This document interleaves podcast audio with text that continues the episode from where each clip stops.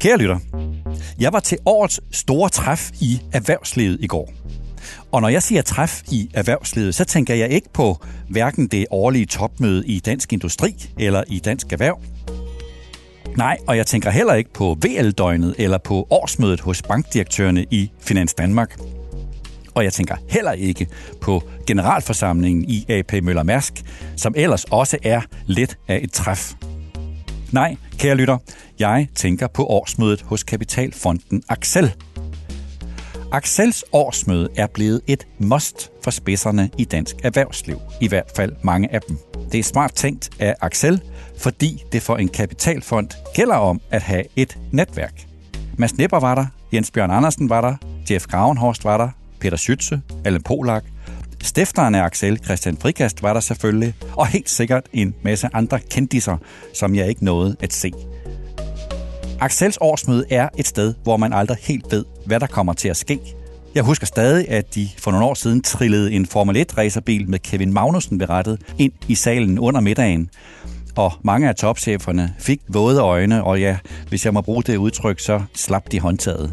Eller dengang for fire år siden, hvor temaet for Axels årsmøde var udfordringen mod dansk erhvervsliv fra de internationale tech-giganter, og hvor et band på scenen havde lavet en slagsang, der hed Fighting Armageddon, og hvor bandet endte med at få flere hundrede af dansk erhvervslivs topchefer til at stå med armene i vejret, mens de skrålede Fighting Armageddon. Det var en vild aften, det tør jeg godt sige. Men det vigtige, det er selvfølgelig, hvad kan man lære af sådan et årsmøde? Hvad får man med sig hjem? Og det har jeg et bud på her.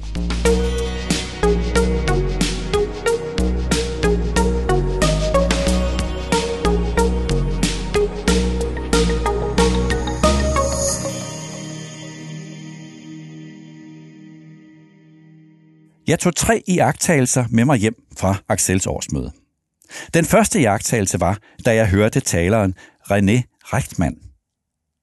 René Rechtmann. Jeg må simpelthen blankt indrømme, at jeg ikke havde hørt om ham. Og det er pinligt, det indrømmer jeg nu, hvor det er gået op for mig, hvad han har lavet. René Rechtmann har lavet flere startups, og senere var han ansat i Disney, men hans store gennembrud har været Moonbug – han så René Rechtmann et hul i markedet for underholdning af børn. Han så udviklingen fra kabel-tv til at streame digitalt, sådan at der kan laves animationsindhold til nye platforme. Det vil sige, at han forstod, at børn har ændret deres adfærd, og også at teknologien har ændret sig. Og da René Rechtmann kiggede nærmere på det, så kunne han se, at langt de fleste af de kanaler, som børn de så på YouTube, de var ikke produceret af store virksomheder som for eksempel Disney, men tværtimod af helt små producenter, faktisk helt almindelige små familievirksomheder. Det var et hul i markedet. Han så den nye tendens før andre, og han så også, at han kunne gøre indholdet bedre, og han så, at hvis han kunne købe de her små producenter, så kunne han skabe en stor virksomhed med et potentiale over hele verden. Og det gjorde han så René Reichmann, og sidste år solgte han og hans medstifter virksomheden for svimlende 19 milliarder kroner. Det var det, han talte om i går hos Axel. Og læren af hans oplæg, det var det her med at se et hul i markedet før andre. Det er jo det, man altid taler om, og det er jo selvfølgelig enormt meget sværere at gøre i praksis, end det lyder til. Og tænk, at jeg ikke havde hørt om René Rechtmann og hans historie før. Der er stadig meget, jeg ikke ved.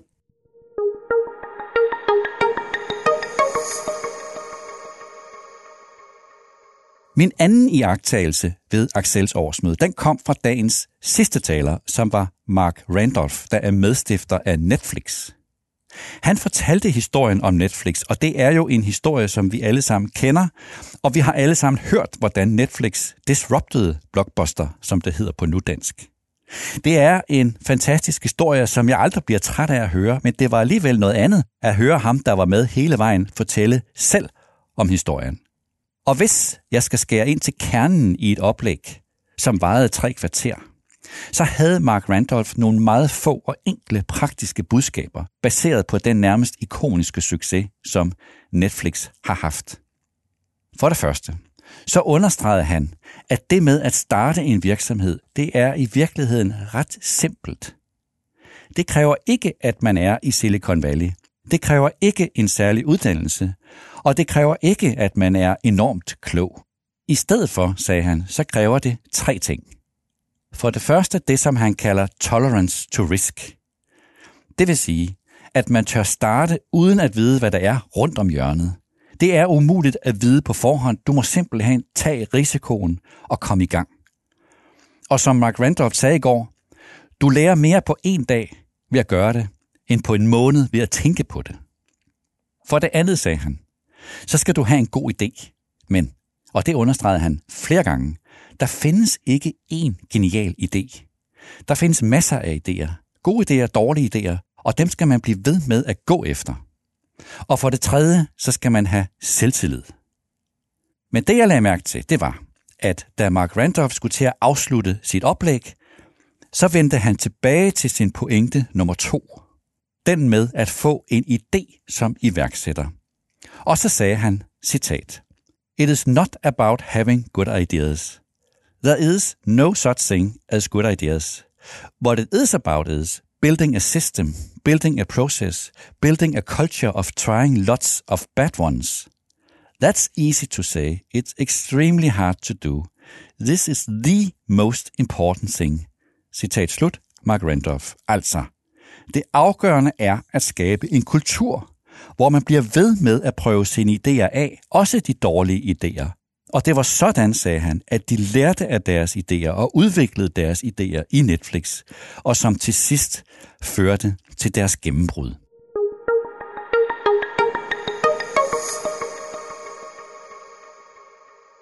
Og så, kære lytter, så har jeg en tredje iagttagelse med hjem fra Axels årsmøde, og jeg ved godt, det er meget barnligt, det her.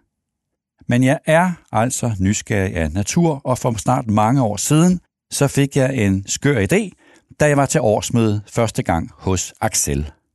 Jeg tænkte, gad vide, hvilke biler sådan nogle kapitalfondsmennesker egentlig kører i. De er jo ganske velhavende, hører man. Så jeg har gjort det til en lille vane at gå rundt på parkeringspladsen, når Axels årsmøde holder pause, og så tæller jeg bilmærkerne. Ligesom jeg gjorde, da jeg var 10 år gammel. Det gjorde jeg også i går. Og jeg er helt sikker på, at mange af mine lyttere her i podcasten går op i det med biler. Så hvad fandt jeg ud af i går? Jo, min top 5 af bilmærker hos Axel i år lyder sådan. Porsche 22, BMW 18, Mercedes 16, Tesla 9 og Audi 7. I forhold til de tidligere årsmøder, så er det en stor optur for Porsche faktisk. Mens Mercedes falder lidt tilbage, og, synes jeg, så lader Teslas gennembrud vente lidt på sig. BMW ligger ret stabilt på en anden plads. Audi falder også noget tilbage. Og når det gælder de fineste biler, så var optællingen i går en særlig optælling. Bentley 2, Ferrari 1, Maserati 1, Aston Martin 1, Jaguar 1. Det er faktisk det første årsmøde, hvor alle fem bilmærker Bentley, Ferrari, Maserati, Aston Martin og Jaguar holder på parkeringspladsen. Ja, jeg ved godt, det er barnligt og pjattet, men jeg skal altså hilse at sige, at deltagerne på Axels årsmøde var særdeles nysgerrige, da jeg kom ind fra parkeringspladsen. De har for flere år siden opdaget, at jeg går og tæller deres biler, og Jens Bjørn Andersen, topchef i DSV, han fik en helt særlig service. Han fik optællingens resultat at se, før at jeg lagde den ud på Twitter og LinkedIn.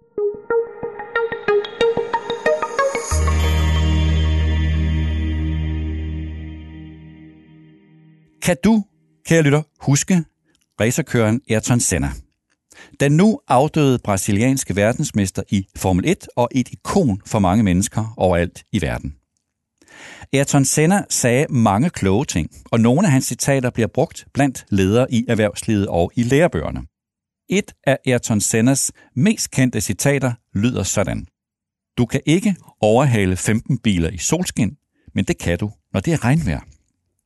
Du kan ikke overhale 15 biler i solskin, men det kan du, når det er regnvejr. Meningen er selvfølgelig, at det er i en krise, at der opstår nye muligheder, og det er i en krise, at de dygtige ledere skiller sig ud fra de mindre dygtige ledere. Jeg tænker på Ayrton Senders citat, når jeg ser erhvervslivet i de her dage. Der udspiller sig nogle voldsomme opgør.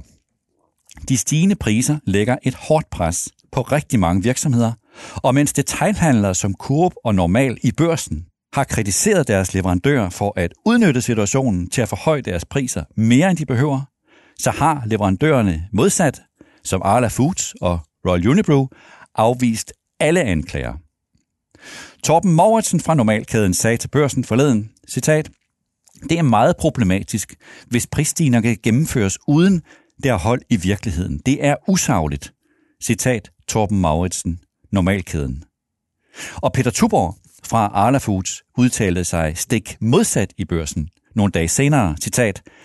Vi har ikke større indtjening end normalt. Tværtimod. Situationen er i mejerisektoren som i mange andre industrier. Efterspørgselen overstiger udbuddet.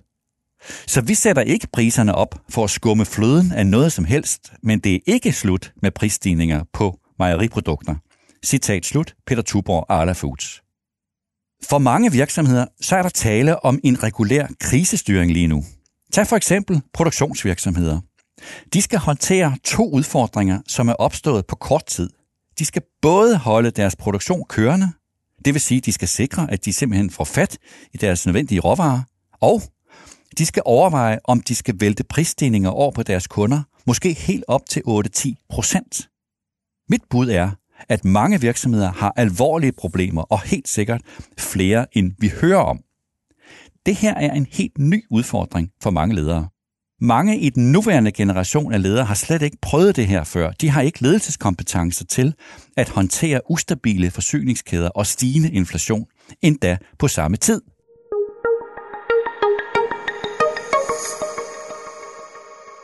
Et eksempel på det her, det er relationen til kunderne.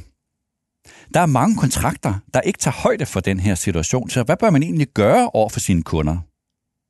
Hvis man vælger at gå hårdt til sine kunder med prisstigninger, så gælder det om, at ledelsen sender et klart signal til sine medarbejdere, som ellers vil være varsomme over for kunderne. Man skal være tydelig. Det skal være gjort inden den og den dato. Vi gør det på den og den måde.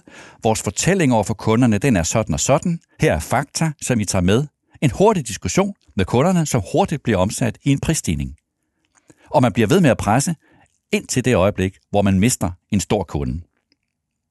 Hvis man derimod vælger at være afventende, så er det jo også en mulighed. Det kan jo være, at inflationen flader ud, og så kan det at være passiv, det kan være en god investering i en god kunderelation. Men hvor lang tid skal man vente? Hvis man nu kommer for sent, så vil kunderne sige, at den samtale, den skulle man have haft for lang tid siden. Det her, det er svært, for en utrænet ledelse. Det er svært at sende en 32-årig account manager ud til en kunde for at bryde en kontrakt og tage en ekstraordinær prisstigning på tværs af alle varer. Men, som Ayrton Senna vil sige, det her er ikke kun svært, det er også en mulighed for at udnytte nogle svagheder hos konkurrenterne. Det er i regnvejr, at man kan tage et stort ryg.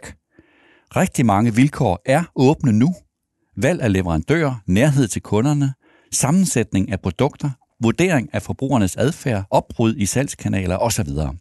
Mit bud er, at det her, det er afgørende vigtigt, at det er fremtidens vinder og tabere, der kan blive afgjort i de her uger og måneder. Det her, det er virkelig vigtigt i erhvervslivet lige nu, og det er helt sikkert et tema, som vi vil give høj prioritet i vores dækning i børsen.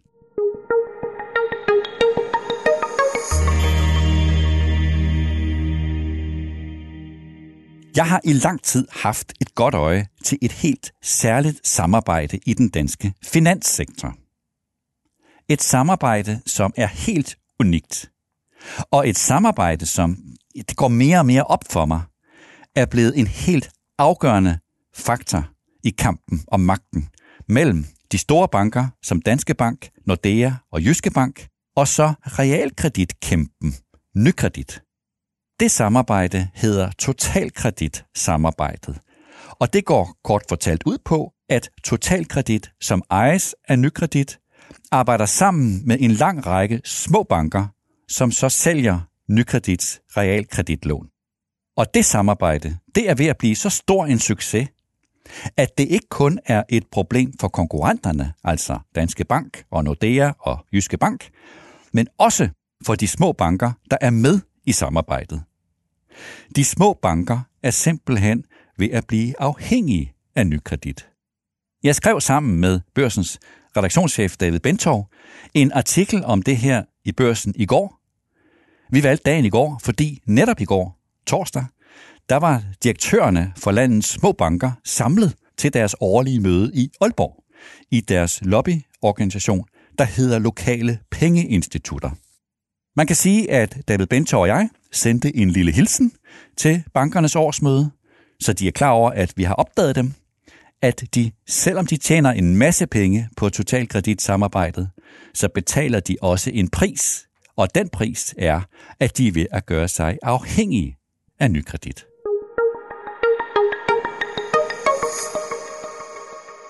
Velkommen, David. Tak. Hvorfor er det her totalkreditsamarbejde blevet så vigtigt, at det nærmest er blevet helt afgørende i den danske finanssektor? Det er der to grunde til. Øh, den ene grund er, at at det er totalkreditsamarbejde, hvor øh, en lang, lang række øh, lokale og regionalbanker sælger realkreditlån til deres kunder fra totalkredit. Det giver dem nogle kæmpe store milliardindtægter hvert år, som de simpelthen har brug for på den ene side, og på den anden side giver de så dermed øh, totalkredit og dermed nykredit en, en, en, en, hvad man må sige, dominans på det danske realkreditmarked. De har faktisk nu over halvdelen af alle danskernes øh, samlede private realkreditlån, og det er altså over 900 milliarder kroner, vi taler om. Og så er der vel også noget, hvad skal vi sige, noget strukturelt nedenunder det her, det her med, at altså både at realkreditlån fylder mere nu end banklån, og det der væksten er, og også at boligejere som kunder er meget attraktive. Ja, altså det, der er specielt ved Danmark, det er, at øh, OECD, den økonomiske samarbejdsorganisation, laver faktisk sådan nogle oversigter over, øh, hvilke husholdninger, der er de mest forgældede i verden. Øh, og danskerne er faktisk de mest forgældede, hvis du måler i forhold til husholdningernes disponible indkomst. Samtidig er det også dem, der har de største pensionsopsparinger. Det er det, der er helt specielt ved Danmark. Det er, at vi har nogle kæmpe store realkreditlån samlet set, øh, og på den anden side har vi også nogle store pensioner, og derfor er realkreditlån realkredit og dermed boligejere, det er simpelthen kernen i at drive en privatkundeforretning i en bank i Danmark. Og når samarbejdet er blevet så stor en succes, så er der især to forklaringer på det. Ja, man kan sige, at, at den ene ting er, at, at vi lever jo i en meget digital tidsalder, og vi bruger vel alle sammen øh, mobile pay og mobilbank og så videre, men al erfaring viser også blandt øh, unge førstegangskøbere, at når du skal træffe en meget stor økonomisk beslutning, så vil man altså gerne sidde over for et rigtigt menneske. Og det vil sige, at man går ned i en filial, og der har øh, især Jyske Bank og Danske Bank og Nordea har jo lukket i hundredvis af filialer de senere år. Det vil sige, for rigtig mange danskere, især uden for de store byer, jamen den, den nærmeste bankfilial er fra en lokalbank, og det, det giver nykredit, som ejer totalkredit, en kæmpe fordel. Og den anden fordel er, at nykredit er primært ejet af en forening, og den forening, der hedder Forenet Kredit, de har simpelthen besluttet, at en del af deres milliardudbytte sender de i virkeligheden retur til kunderne, når de kalder kundekroner, og det gør, at for en kunde, som har et totalkreditlån, så vil det typisk faktisk være det billigste realkreditlån, man kan få. Så det vil sige, altså de her boligejere som kunder er meget attraktive, og der har Nykredit så hvad skal vi sige, en tættere relation til dem, end måske de store banker har, og samtidig har de et totalkreditsamarbejde, som har to konkurrencefordele, altså både det her adgang til filialer i kraft af de små banker, og så deres ejerforhold, det med kundekroner. Det er jo tydeligt, at Michael Rasmussen, direktøren i Nykredit, han helt bevidst forsøger at knytte de her små banker tættere og tættere til sig. Ja, det gør han, fordi at, at, at erfaringen viser, at Nykredit er jo en kæmpestor øh, finanskoncern. Det er klart, når de har så mange øh, lån for så mange hundrede milliarder. Men, men erfaringen siger også, at historien fortæller, at Nykredit er faktisk ikke særlig god til selv at få kunder. De har Nykredit Bank, som, som selvfølgelig er en, en, en større bank, men, men de har historisk haft meget svært ved på egen hånd at opbygge sin, sin, sin egen kundebase, kan man sige. Øh, og derfor så, så ville de aldrig nogensinde have fået den vækst og, og tjene de penge, det gør, hvis det ikke havde været fordi, at, at de har det her samarbejde med de her lokale banker, som er enormt dygtige, som har fået rigtig mange kunder, især fra Danske Bank og, og til dels Nordea. Øh, så, så, så de har lidt brug for hinanden, og, og, og det, som, som Michael Rasmussen og Nykredit tilbyder, det er, at, at man vil jo gerne have dem så tæt på, som man overhovedet kan, øh, hvilket jo grundlæggende er, fordi man ikke kan undvære dem. Og nu har det her samarbejde så efterhånden en markedsandel på sådan omkring 50 procent. Mm. Altså en, en kæmpe, nærmest dominerende markedsandel. Mm. Er den her succes nu ved at blive så stor, at de små banker i realiteten er ved at blive afhængige af det her total kreditsamarbejde? Ja, man kan sige, at der er jo to forhold, som gør sig gældende. Det ene er, at der findes det, der hedder hovedaftalen, som er en aftale om og i totalkredit, hvordan skal man køre det. Den er i øvrigt fortrolig, vi har ikke set den, men den er fra 2003. Og vi ved nogenlunde, hvad den indeholder. Den indeholder øh, en, en eksklusiv aftale. Det vil sige, at, at hvis, hvis jeg som bankdirektør, som bank, øh, ser totalkredit, så må jeg ikke sælge andet. Og hvis for eksempel Jysk Realkredit, Realkredit Danmark, Nordea Kredit, og hvis jeg gør det, så kan jeg faktisk blive smidt ud, og så vil jeg faktisk miste fra den ene dag til den anden alle de kæmpe millionbeløb, som jeg har fået i, i indtægter, fordi jeg har henvist kunder. Så det er den ene problemstilling. Og den anden problemstilling, det er, at ja, danskerne er glade for at låne penge, og det betyder, at at, at samlet set sidste år for eksempel, alene sidste år, der sendte Totalkredit 4,3 milliarder kroner retur til de her 45 banker, som sælger deres realkreditlån. Øh, og, og det er efterhånden så stort et beløb, så det kan man ikke rigtig undvære. Og så er spørgsmålet, hvem, hvem er det egentlig, som, som sidder i, i, i den mest udsatte position? Man kan sige, det kunne være nykredit, fordi de, ikke, de har svært ved selv at få kunder. Men spørgsmålet er, at det måske i virkeligheden ikke mere øh, de her distributionsbanker, fordi at de har simpelthen brug for pengene for nykredit. De kan simpelthen ikke forlade det her samarbejde øh, i realiteten. Betyder det i virkeligheden, at det passer de små bankers direktører fint? Altså det, jeg tænker på, er, at mange små banker er jo sådan forholdsvis kommercielt pressede og risikerer at blive købt op af en anden bank. Men på den her måde så og, så, og hvis det sker, så kan sådan en direktør jo risikere at blive arbejdsløs, men, men på den her måde, så kan han jo beholde sit job, og så kan han jo sådan set være ligeglad med, at, at banken er blevet afhængig af nykredit. Det er jo ikke hans problem, det er mere bestyrelsens problem. Der er jo ikke nogen tvivl om, at, at, at som, som regnskaberne ser ud i dag, for, for bankerne, hvor de jo går godt. De har jo ikke store tab og så videre. Øh, jamen, hvis, hvis man fjernede øh, de her totalkreditpenge, eller bare skabte dem ned, jamen, så ville de små banker ikke tjene nogen penge. Øh, og derfor så, så, så ser tingene jo super fint ud på overfladen. Men men hvis man ikke vil, vil fusionere, hvis man vil bevare sin bank som selvstændig, som, som Skjernbank, Kreditbanken, hvad det nu hedder, Fagenøs Sparkasse, jamen så er det jo fordi, at man værdsætter selvstændighed. Og, og, og hvis man er lidt kynisk, så må man jo sige, jamen, jamen hvor selvstændig er man egentlig, hvis, hvis man er så afhængig af en partner, og selvfølgelig er det et partnerskab, det er et samarbejde, men, men, men det er jo ligesom Nykredit, som er storebroren i det her. Så, så, så hvis, hvis direktøren er glade, men, men hvad med ejerne, øh, sparekaskeranterne eller aktionærerne, øh, at, at, sidder de egentlig med en selvstændig bank, eller sidder de med en bank, som, som mere og mere er, er afhængig af, af Nykredit i København? De er i virkeligheden blevet et slags salgskontor for Nykredit. Ja. ja. Nu er det her jo enormt smart, fordi det er jo lykkedes her øh, for Nykredit og, og de her små banker at lave en konkurrencefordel sammen, som konkurrenterne, de store banker, ikke kan kopiere. Men der er jo en, der begynder at blande sig nu, og det er jo Anders Dam over i Jyske Bank. Ja. Han er på Kristin, og hvad er det, han har gjort? Ja, så Anders Dam i 2014, han, øh, han var en del af Totalkreditsamarbejdet. Han har faktisk været med til at lave denne her hovedaftale tilbage i 2003. Øh, men Anders Dam øh, vælger så i 2014 at købe øh, det daværende mindste af de store realkreditinstitutter. Det dengang hed BF-kredit, som nu hedder øh, Jyske Realkredit. Og, øh, og det medfører dels, at han, han til sin egen overraskelse blev, blev smidt ud af totalkreditsamarbejdet, fordi det er en eksklusiv aftale. Øh, og, og han sidder i dag og har omkring 9% af markedet, hvor Totalkredit altså har halvdelen. Øh, og, og han mener jo, at, at, at det burde være muligt øh, for en, en bankkunde i Skjernbank, eller Spar Nord, eller Sydbank, øh, også at kunne kø, vælge et, et jyske realkreditprodukt, øh, hvis det er det, de gerne vil have. Øh, og det kan ikke lade sig gøre i dag, og derfor har han klaget til konkurrencemyndighederne og siger, at den her aftale den er konkurrencebegrænsende.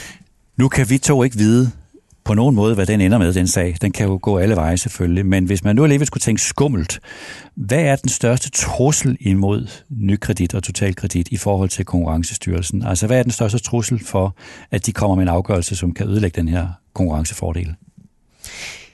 Truslen er jo, at, at man rent juridisk, jeg er ikke jurist, så jeg skal overhovedet ikke øh, kloge mig på det, men, men, men hvis øh, myndighederne siger eller vurderer, jamen, jamen den her aftale er, er sådan set øh, ikke kun konkurrencebegrænsende, men, men har også en, en dårlig indflydelse på markedet. Jamen, jamen, så kan de jo blive tvunget til at rive den i stykker i sidste ende. Øh, og, og der, hvor, hvor tingene bliver sådan meget hairy, det, det er sådan noget, det, det lyder lidt kompliceret som noget, der hedder enhedspriserne. Og enhedspriserne er egentlig meget enkelt. Det handler simpelthen om, at hvis man tager et realkreditlån i Klampenborg, så betaler man den samme bidragssats som man betaler øh, på Falster eller i Nordjylland. Øh, og, og og der hæver der nykredit formentlig med en vis ret, at, at, at den her eksklusivaftale er med til at sikre, at, at, at, man kan have at alle er i samme båd, at der er en solidarisk model. Øh, og, og det er jo ikke givet, at der skal være det. Øh, og der kan man jo ende i en situation, som i hvert fald politikerne formentlig vil være meget kede af, øh, som er, at der er prisforskel, fordi hvis det sker, så skal hver øh, kunde selv forhandle, øh, og der kan man jo forestille sig, at, at dem, der har mange penge og bor i Nordsjælland, øh, kan formentlig få øh, et billigere øh, låneprodukt, end dem, der bor i for eksempel Nordjylland. Så det er virkelig den største trussel øh, over for, for den her konkurrencefordel. Ja. David, vi har jo ragt ud, da vi skrev vores artikel i børsen til både Michael Rasmussen i Nykredit og Anders Dam i Jyske Bank, og ingen af dem vil sige noget. Hvorfor tror du ikke, de vil snakke med os? Jamen, det er der jo to grunde til. Øh, for det første, altså, øh, det samlede øh, privat udlån i Danmark fra hele den finansielle sektor er omkring 2.000 milliarder kroner. Heraf er næsten 1.800 milliarder, altså langt hovedparten, det er realkredit. Så det her er ikke noget, som er tilfældigt. Det her, det er, det er livsblod. Ikke kun for realkreditinstitutterne, men for alle banker i Danmark. Og den anden er, at, at der ligger jo en klage til en myndighed, som faktisk har magten til måske ikke at rive aftalen i stykker, men, men kræve ændringer. Øh, og derfor er det jo ekstremt følsomt, det her. David Bentov, tusind tak, fordi du var med. Det var så lidt.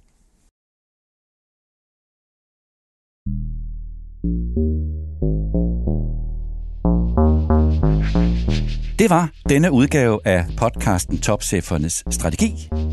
Inden vi slutter for denne gang, så skal jeg lige gøre opmærksom på, at vi på børsen er gået i luften med en ny podcast, en investor-podcast. Vores værter er Tina Rising og Simon Kirketerp, så hvis du er interesseret i investering, så er vores nye investor-podcast helt sikkert noget for dig. Og så er vi nået i mål for denne gang. Tak til Mie H. Christensen, der redigerede udsendelsen. Tak til dig, der lyttede med, og have en super weekend.